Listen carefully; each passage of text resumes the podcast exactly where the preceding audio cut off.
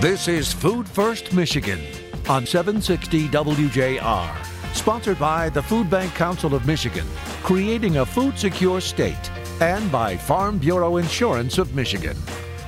Now, here are your hosts, Dr. Phil Knight and Jerry Brisson. Welcome, everyone, and thanks for listening. The MPC 22 conference on Mackinac Island is a place and event where any conversation can happen and often does. This show knows the potential that can happen when you change the conversation. You change, your connections, culture, and conclusions all change. And that is the power of conversations, particularly on Mackinac at the Detroit Regional Chamber Policy Conference. Recently, while attending, Jerry and I sat down with some Michigan based leaders and influencers to talk, to chat, to converse about the work of the Food Bank Council and our efforts to lead the work to create a food secure Michigan. I think you will enjoy hearing from Garrick Rochow, the CEO at Consumers, Attorney General Dana Nessel, Lou Roubal from the Department of Health and Human Services, and a newcomer to our world, but a full of life and passion for this work friend, Yasmin Jacey from Citizens Bank. All four come from varied backgrounds, but all have a hunger to see food security created statewide. That's today on Food First Michigan.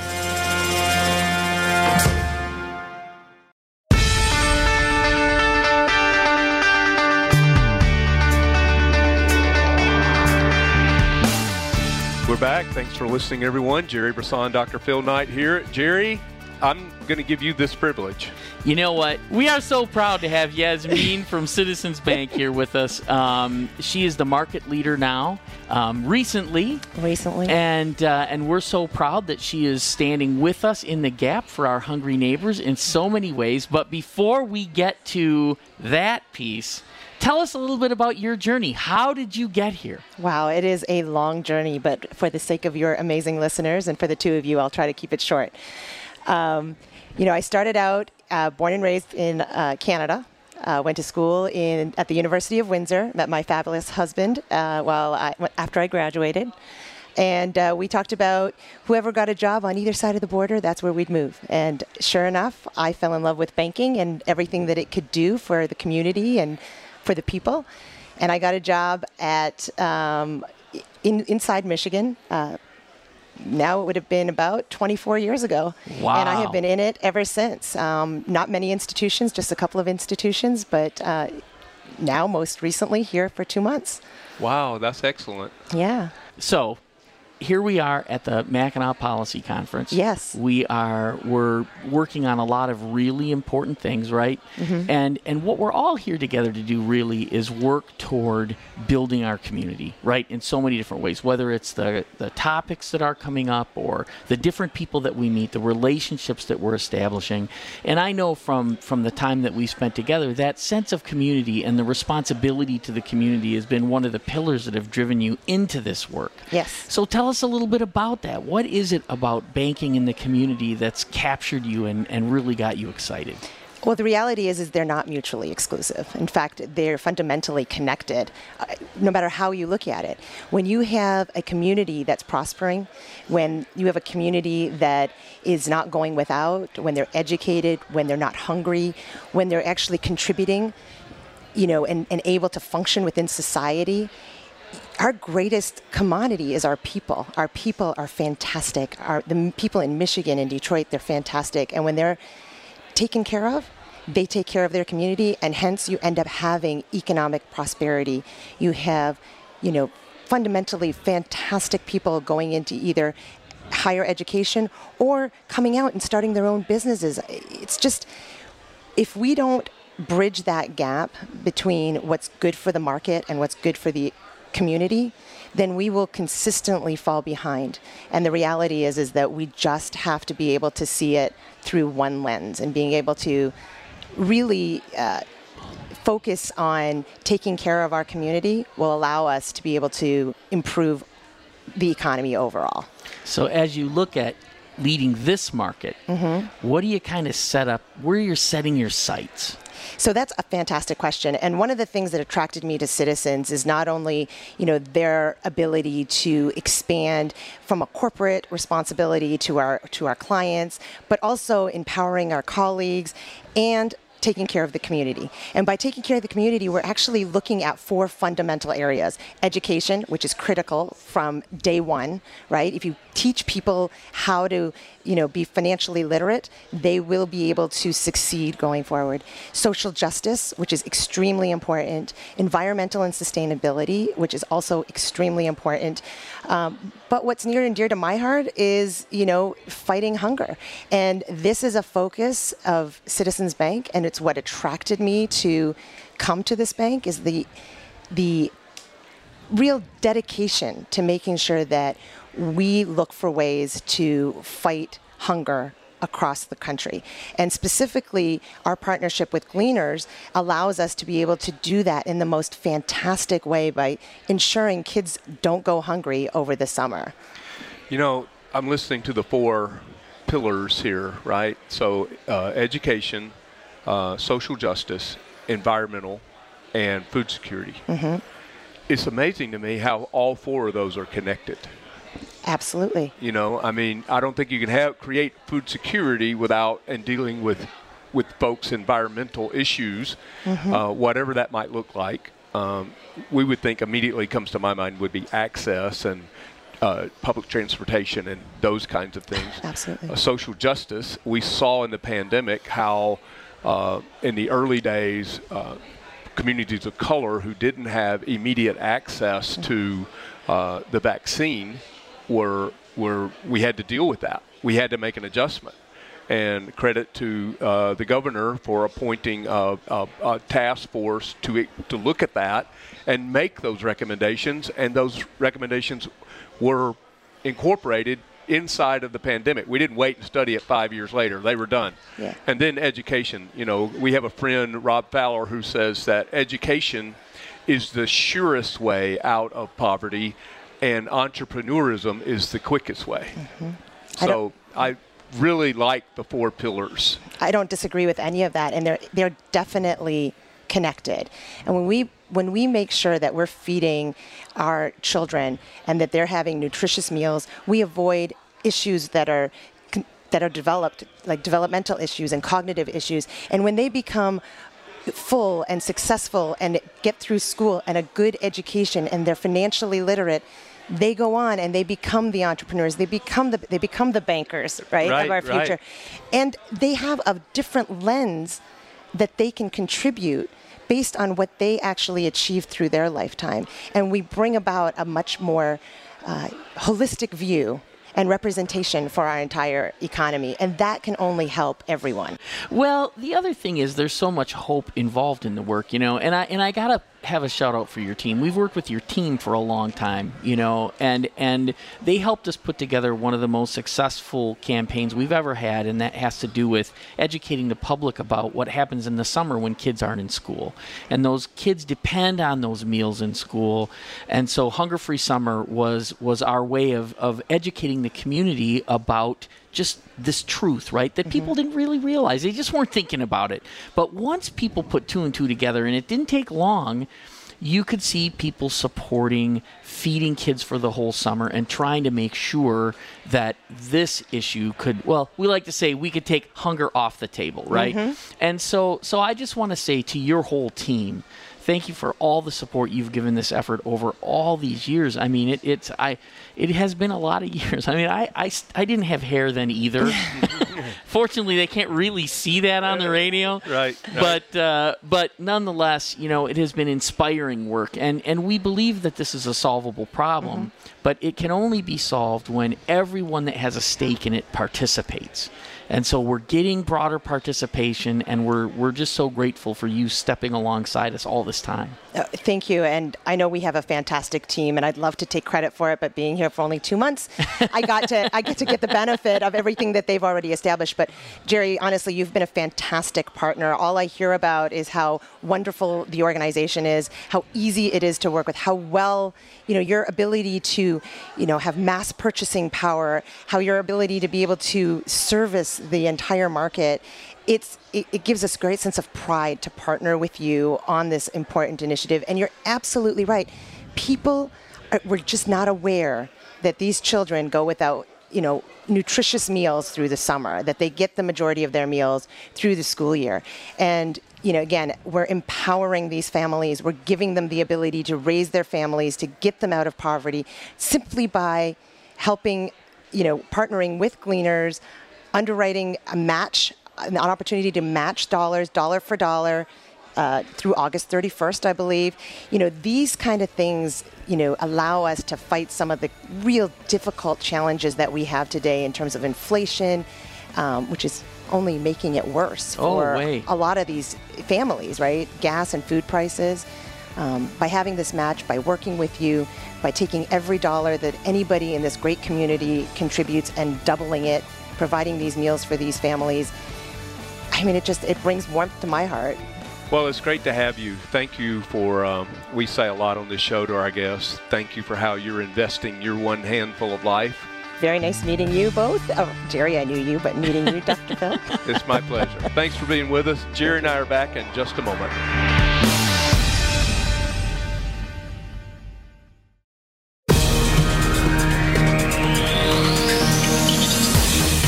contact the Food Bank Council of Michigan at fbcmich.org. Now back to more Food First Michigan with Dr. Phil Knight and Jerry Brisson. Our first timer for the show. First timer. um, is the CEO at Consumers, uh, Garrick Rochow. So welcome. Yeah, thanks for the opportunity to be on the podcast. Yeah, it's it's great. I got a like first timer. Is there like an initiation or I mean, well, hazing, yeah, a little bit. Yeah. yeah, yeah. We'll have to talk about that off air. But uh, so let, let me let me start this off. Uh, as, as probably one of the best ways I know how to compliment you and the culture of consumers. Uh, it was March when the pandemic washed across mm-hmm. Michigan and lots of decisions were being made. And I, I looked at my phone, it was ringing, and on the other end of that line is a woman by the name of Carolyn Bloodworth. Ah, yeah, Carolyn. It's the first call I got when the pandemic hit. And she said, Dr. Phil, tell me what you need. Because Carolyn gets it. So, right now, today, all the food that is in all seven plus warehouses of the seven Feeding America food banks that serve all of Michigan is going somewhere. It's not like we have a bunch of food sitting around, you know, trying to discover where it's going to be. This all committed someplace. And Carolyn got that. Yeah. She knew it. And she said, Tell me what you need. I said, We probably need money to purchase food. And she said, Done. I'll get back in touch. Yeah. First call yeah. You know, the worst public health crisis in 100 years, and it and it was your company. Well, we appreciate that. Thank you for that acknowledgement, and I'll um, I'll be sure to pass it on to Carolyn. She's Please do. We've got a great team, and she's uh, an amazing leader in our foundation. Yeah, absolutely. Well, and then to represent the entire you know company and the workforce and the difference that you make, and and just recently more so in Gaylord. You know, uh, it's like it's like our trucks follow each other. you know, whenever there's a crisis, a tornado, a dam, a flood, or whatever. We need to get flashing lights like we do. We should. we really should. We should, you know, caravan or something. So our trucks are right from the food banks are right, right coming alongside of you. Yeah that was such devastation there, and that in the swath of you know that tornado that went through through Gaylord, and uh, we were, you know, we had all the customers restored within 30 hours and, and wow. put, put, up new wires and new poles. And, and uh, but as you pointed out, it's not just the electricity. Right. It's the damage. It's the you know people that are you know moved have to move out of their homes or their homes no longer there. There's food. There's shelter issues, which you guys are are really close to. And and again, it is a caravan of support, and Carolyn was right behind that too with some Sure. more more giving in, uh, in the Gaylord community. So- Our, our food bank of Eastern Michigan out of Flint was, you know, that's in their service territory, and, and there they were. You know, it, and to think about the infrastructure that it takes to be able to respond to a crisis like that. You know, you can't go, wait a minute, we should buy a truck. you know, you can't. You, you gotta. You gotta be on the road. You already have the infrastructure built. Same with us. I mean, the, one of the hallmarks of food banking, and Jerry can speak very intelligently to this, is the reason food banks came into existence some 40 years ago, which we've only been around about 40 years, is to keep make sure the food distributed to the community was safe. Absolutely right. I mean, food safety is a huge deal, but but you know we're a country that hates waste. We hate it, right?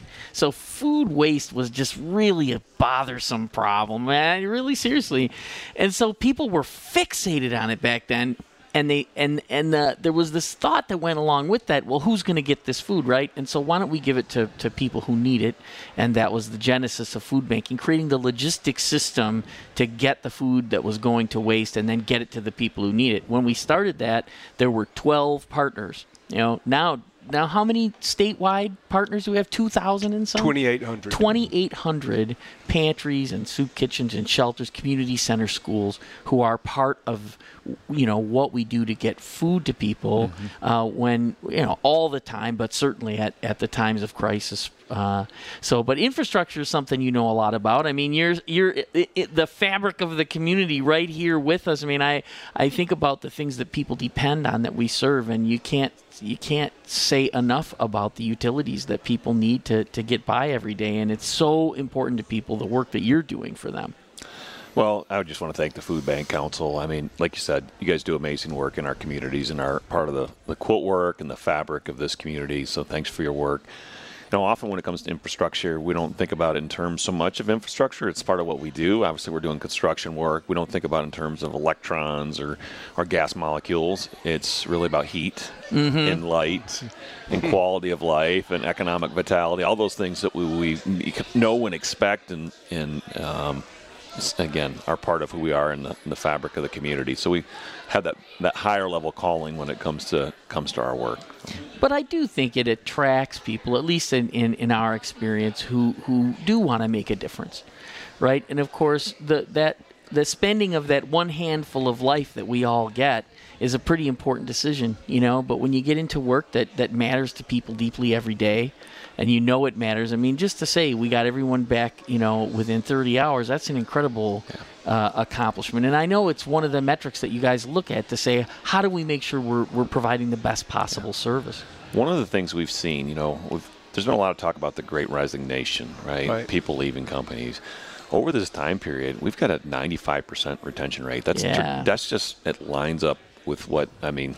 There's been no change as a result of what's going on in the world, and we attribute a lot of that to our culture and our mission and being able to go out and respond to you know if I think back about Sanford uh, Lake and the Sure. Edenville dam failures. Um, yeah, we had to restore power, we had to restore gas, but there was such a community impact that we had, you know, people that rushed in and volunteered to be able to support and provide food and shelter and other and other forms of, of, of giving. During the course of the pandemic, we worked closely with Henry Ford Allegiance Hospital in Jackson. Right. We were in the in the vaccine piece. We're not healthcare providers; they provided the healthcare, but we were in logistics and helping people get through faster. Right. To be able to again, so there's this sense of community because we live here, we work here, we play here. That's critically important, and we think it's part of our, you know, what helps us retain our people because they just they like the work we do, they like the mission. To your point. Well, that's that's really interesting again because it's so, such parallels the work of the food banks. I mean, these guys are logistical geniuses, you know, which is what you guys have to be as well. It's just remarkable to me some of the parallels between your company and the the, the charitable food system and how it works. And you guys play such an important role in the community, and it is a logistics, uh, you know, ch- challenge. Sometimes it's a, uh, you know, you got to figure out how. Like to your point earlier, you, you can't buy the truck today when you're Right, going to deliver no, it. So no. there is such a logistics piece, but you got to do s- such great work here um, to support those in need across Michigan. Um, it's it's really appreciated. Well, high compliment to be first in in the worst health crisis in 100 years and, and the company's first in. And I think that speaks to the culture and it also speaks to the retention, you know. uh, and I think that's something to be very proud of. Yeah, and well, we think too. I mean, that there's so much more work to be done. I mean, we're with inflation right now, with commodity costs increasing, with the uncertainty of what's going on in the Ukraine and Russia. There's just a, a lot going on Yeah. uh, among Michigan's residents and our customers, and so the food bank and other things that you know our foundation are doing to be able to support Michigan are were important at the beginning of the pandemic and are important now. Is I mean, Yeah. frankly, we're still in a pandemic, but now Sure. you're adding other pressures in there as well that just make it challenging for uh, our, our customers. One of the things pre-pandemic, you remember this? We sat down with some of your team and looked at maps. So look at look at your GIS map of, of communities that you know maybe had a more difficult time staying current on their bills, and we put our food insecurity map over the top of that. And are these the same communities? Are these the same families? Then how can we pool resources to really address the need in the in the community? I love, you know, one of my favorite things is to talk about data and how we can use data in different ways to. I, I heard something about that. So how we can bring that together, I mean, is really important because you know, as you know this, when we find someone who's struggling to pay their electric bill, they're also, you know, they're having problems with food or medicine, and Sure. the ability to have like a complete wraparound to help that. Uh, that individual or help that family is so critical. We don't want them to make choices. Well, you know, I'm going to get the medicine for little Bobby, or I'm going to not, Right. or I'm not going to put food on the table, or I'm going to pay my electric bill. Those are Right. just those are difficult choices that, frankly, Yeah. people shouldn't have to in in our great Right. great state today in our great country shouldn't have to make those choices, but unfortunately they Right. do. And you guys, your organization plays such an important role. And whether it's energy or food, there are programs out there, and the more we can encourage people, if they haven't reached out for help, to to seek help because it's available out there. So Absolutely. Thanks for being with us. Yeah. We appreciate you very much. Thanks for inviting. me. I'll have to come back again. Definitely. The, the hazing wasn't too bad. That's- The hazing was not too bad. Not too bad. Well, we will definitely have you back for sure. Sounds great. Thank Jerry, you. Jerry and I are back in just a moment.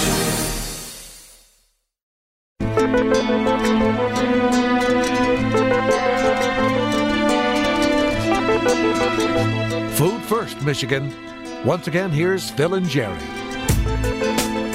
And an alumni is back with us, Lewis Roubal, who is the Deputy Director for Opportunity at DHHS, which stands for. Well, opportunities. St- oh, that's not what you meant. Right. yeah. I know you can't ask me anything, doctor, and get a No, serious right. answer. So, no, the yeah. Department of Health and Human Services for the state of Michigan, and I did know that. I did know that's that. I, I That's just couldn't good. help myself. I'm sorry, Lou. but you never know what's going to happen on this show. So, uh, just to remind everybody, we had the opportunity to work together on the Governor's Food Security Council. We co chaired that together, and um, congratulations, that work is over. It, it was good work, Phil. It was good work. it was good work. And um, so, so you are, uh, tell us about the, the work at the department in regard to food security, and uh, let's unpack that a little bit, and why you're here at the uh, at the uh, policy conference. Yes, certainly. So, you know, the department continues our work around food security in a number of spaces, right? Social determinants of health is a, a hot topic that we are fully engaged in. Uh, you know, we know that the, uh, especially lower income families in Michigan are facing uh, food insecurity as uh, the prices of groceries rise, right? And that's something that, you know, uh, many of us are, are well aware of. So, how do we uh, double down and do our work as best we can? partner with groups uh, from you know various uh, various uh, backgrounds, various community uh, efforts, etc. So we can you know best position uh, the youth in Michigan to be successful. Um, Right. It's important work and one that takes all of us. And you gentlemen are, uh, I think, uh, idyllic of that reality. And so I always appreciate being able to chat with you and uh, be part of uh, this this movement. Well, nice of you to say. I mean, when you think about all of the resources that flow through your department to help people in so many different ways, I mean, it's humbling for us. We we do what we do. We walk alongside you. We support families who are getting help from so many programs that come from the Department of Health and Human Services, and and we depend so much on your success, right? In and and the the things that you're doing to innovate, the things that you're doing to to really how do families have the easiest access to the help they need? And I know that's a big topic, and of course, you know, you're you're in the forefront of all those conversations to try to make systems better for people. And so we're really proud to work with you on, you know, in any way we can, uh, as you're really leading the charge in a lot of different ways. Yeah, thanks, Jerry. You know, the, the department for a number of years now has really kind of done a lot of self-reflection, right? You know, what what is the experience of a Michigander uh, who is needing a little bit of help? And with that, you know, we've we've looked in the mirror, realized there was a number of things that we needed to be doing better. The reality, though, is this work's complicated. Yeah. So, so we, we solve some problems, and then we find more. And we solve some problems, and we find more. So you know that work continues today. I'm ecstatic that Michigan is placed where it is. Right. Um, you know, we want a dignified experience for individuals that seek assistance. We want to make sure that you know uh, the the process uh, is is fundamentally correct. We don't want to uh, have the benefits be open to fraud and things of that nature. You know that that's that's not what we're here for. We want to be responsible with uh, with these resources, but we want to make sure that individuals who are eligible for them can get them.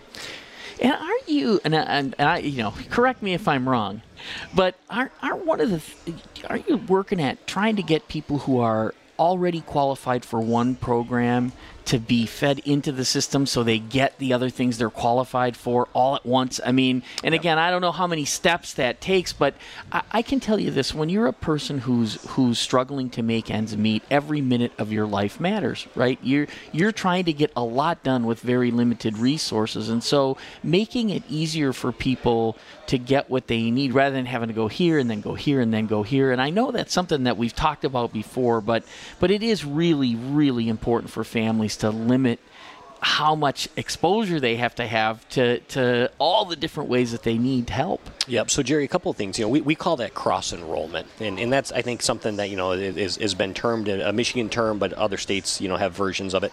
The reality is is what what do we know about our families that we serve, and what can we do to maybe help them a little bit easier? So a couple of examples. You know, we we realized that individuals who were uh, needing uh, some food assistance would often come to the department if they had children uh, under the age of five. They may or may not know about the WIC program. Yeah. So you know, recently we've been able to integrate the WIC program, so somebody who visits our MI Bridges website to apply for SNAP or food assistance can also apply for WIC. We hope that that allows you know uh, kids under five to have access to nutrition, the, the, the nutritional support. Furthermore, we know uh, that there is a, a lot of individuals, especially you know uh, elderly individuals, who might not be aware of you know what what programs are available to help them out. So how can we look through that? Maybe give them a nudge. Say, hey, could this be helpful? Could that be helpful? Uh, perhaps people are aware but aren't interested. Totally fine. But if there is uh, the opportunity for us to make uh, families, individuals, elderly seniors aware of resources that might help them out, then, then we want to do that for them versus expecting them to all become experts in our right, world. Right. Which is complicated work, as you just said. Exactly right. And it helps it helps in so many ways. And I again I just applaud the, the, the innovative thinking that you're going through to make that stuff work. I think the pandemic caused us all to do a bit of self reflection, right? Uh, what are we doing right? What do we need to do better? What does the community need us to do better? And, and you know, so when you talk about cross enrollment, how do we make that streamlined so it takes less of a person who has, you know, this weird way to say it, but really has fewer minutes in the day to invest in this than maybe what somebody else would have because they're managing so much more with less. But then, Lou, there's the idea, and this is a topic up here at the policy conference, is how do we align programs across state government and and and community-based organizations so that we know that they're being used, or at least we can evaluate if they're being used in the most effective way. So I, I think that's part of the self-reflection for for you guys at DHHS and certainly for us in the community-based charitable food system. Phil, without a doubt, you know one of the things that we know is when we can use like categorical eligibility, right? Where if you're if you're eligible for X, then you're also eligible for Y. So let's save, save that administrative burden on whatever agency is administering Y, yeah. right? And you know it makes everybody involved more efficient. We're looking for opportunities to do that. The pandemic allowed us some great opportunities to explore that and see the success of it.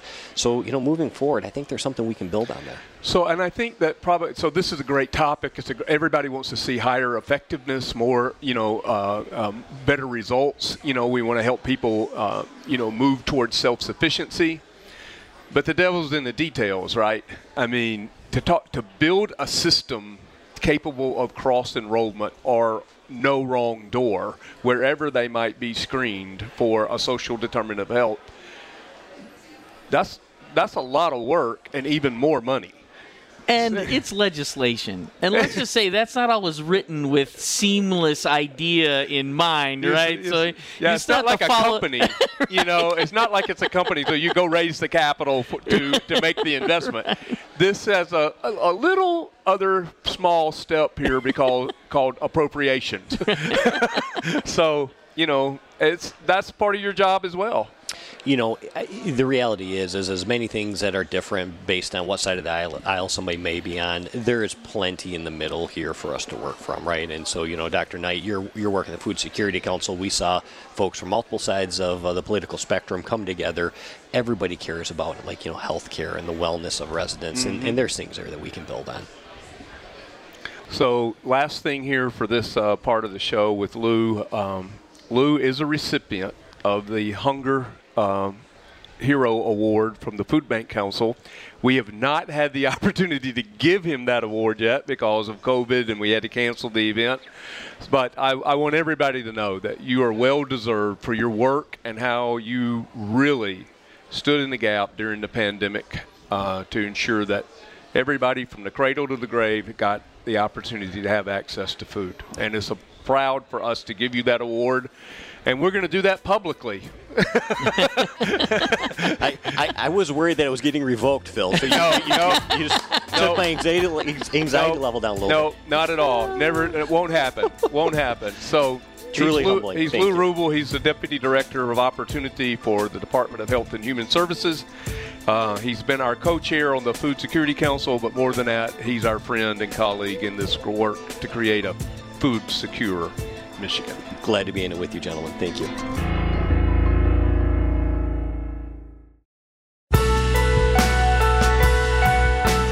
Welcome, everyone. Thanks for being with us. Jerry Brisson, Dr. Phil Knight here, and our special guest, Dana Nessel, our Attorney General.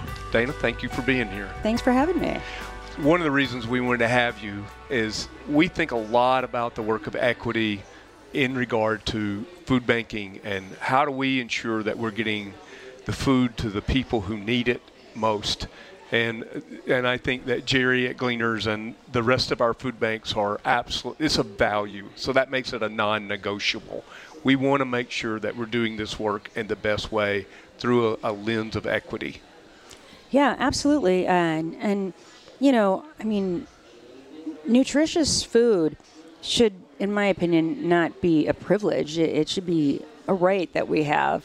And I mean, every family in our state deserves to have the opportunity to be able to feed themselves. I mean, my gosh, right. this is the United States of America. If we can't provide that to people, how do we call ourselves a first world nation? Uh, and you know, there are people who, who go through struggles where that's not available to them. There are a lot of people who, quite honestly, live in, in food deserts. And even if they have food available, it's not healthy, it's not nutritious food.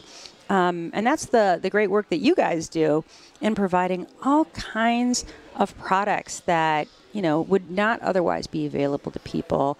And, um, you know, it's such honorable work and, and important work. So, you know, I support everything you guys do. I think some of the parallels that exist in our work and your work as the Attorney General is you're standing in the gap for the people of this state. And that's what we're trying to do. We're trying to, as Jerry said, get the folks a little bit of help for a little while that they need it. And so I think that the parallels of standing in the gap for people who don't have a voice, who can't say what needs to be said, and from their perspective, is really the work, part of the work that you do as the Attorney General. And I got to tell you, I love it. I appreciate you. And, and not only what you do, but how you do it and who you do it for. Well, first of all, that means uh, so much to me coming from people that I respect so much and the work that you guys are doing and that you've done for so many years. I mean, you know, you, you save lives. You've saved so many people's lives and you've improved so many people's lives. And, you know, you're providing, oh my gosh, you know, what is more important than the food that you eat and the ability to access that? So, you know, I, I, I wish there weren't so many people in our state that required your services, but there are, and thank God, uh, you know, that you're there for that. I always encourage people when they are asking, you know, what are nonprofits that are really doing the most good it's uh, of course the work that you guys do. I mean, that would be one of the first places that it would always always look um, for people to to put their uh, nonprofit dollars, whatever they have. Um, this is the place to go if you really want to help as many people as possible. And so I, I'm just so grateful for it, and um, you know, I, am I'm, I'm I'm just so happy to be uh, of any kind of use at all that you guys can put me to to to help um, not just highlight the work that you're doing, but assist you in any other sort of way. For any assistance that you guys need from the legislature, I would try to help. Less or so effective for me, but I will still do everything I possibly can to, you know, to make sure that, you know, this is something that at a minimal level, when you talk about what governments should be providing to the people of their Yeah. state, it's the ability to be able to feed your families, right? Well, that's that's a very generous offer, and we do have a line item. And one of the things in that line item would allow us to do uh, a Michigan hunger study. Uh, it basically until we don't need to do a, a Michigan hunger study anymore. I mean, we could take that a portion of that line item, invest it, and it would generate enough interest for us that we could do the study do the study, do the field work, and then do the analysis the second year and make that. It would tell us who's hungry, where do they live, and why. And then we can take these policies and programs we have and get those in alignment to address the why. There's no way to solve these problems without having that information. It's impossible. And so I fully support that. Um, again, I'm not sure that the speaker, the majority leader, are incredibly interested in my opinion on this, but I will be certain to share it. Right. Thank you very much. Generous offer, and we accept. Fantastic. She is Dana Nessel. She is our Attorney General here in Michigan, and we thank you for being with us. Thank you guys so much for all the great work that you do. Really appreciate it. Um, I, I can't speak on behalf of the entire state of Michigan, but if I could, uh, I would say that you guys are doing the Lord's work. I mean, I don't know how else to phrase it. Thank you. Thank you. Thank you.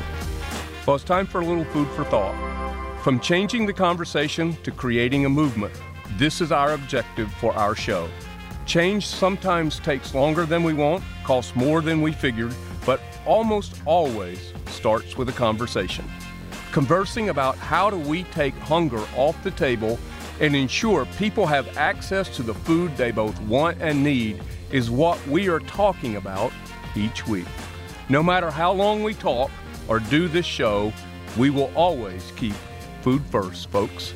Food first. Food First Michigan, presented by Farm Bureau Insurance of Michigan and by the Food Bank Council of Michigan, creating a food secure state.